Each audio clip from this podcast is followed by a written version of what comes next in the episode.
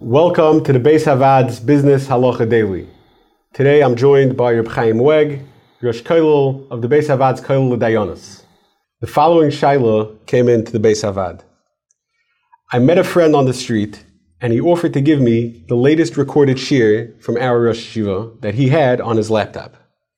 I didn't have a flash drive on me, but my brother's house was right nearby. When I got there, I realized that my brother was away, but I let myself in. Can I, in that scenario, help myself to his flash drive for just a short while until I get home and then bring it back? And in general, when I'm in my brother's house in that sort of scenario, can I help myself to a drink from his fridge or some food from his pantry?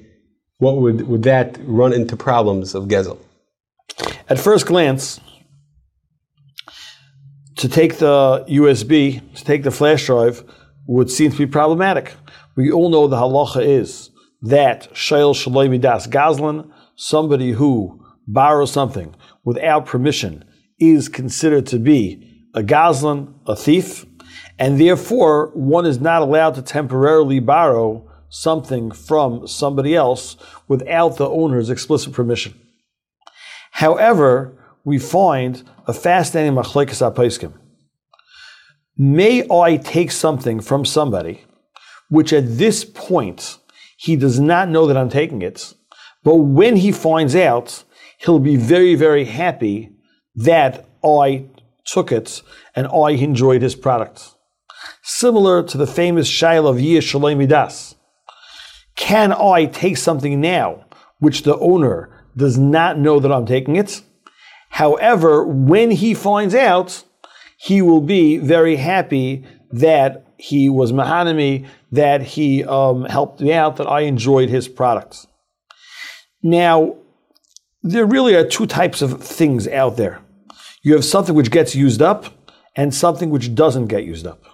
In the case of Shail Shalei Bidas, the Minchas Pitim says that everybody agrees that if the owner would be happy, wouldn't mind at all that I borrowed his item, then I can borrow it and put it back. Because since ultimately there's no loss to the owner of the item, so everybody would agree that Shail Shloimidas would be mutter when the owner would be happy that I took it.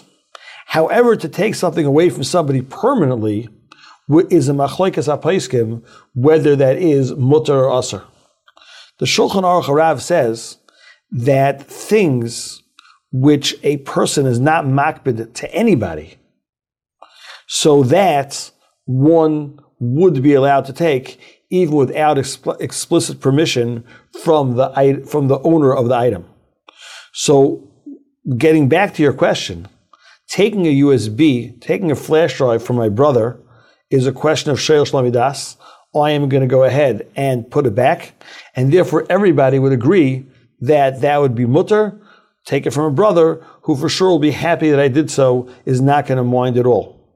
To take food out of his pantry would be a machlaik sapaiskim, whether that would be mutter or aser, because he's not going to mind when he finds out, but I'm using it up.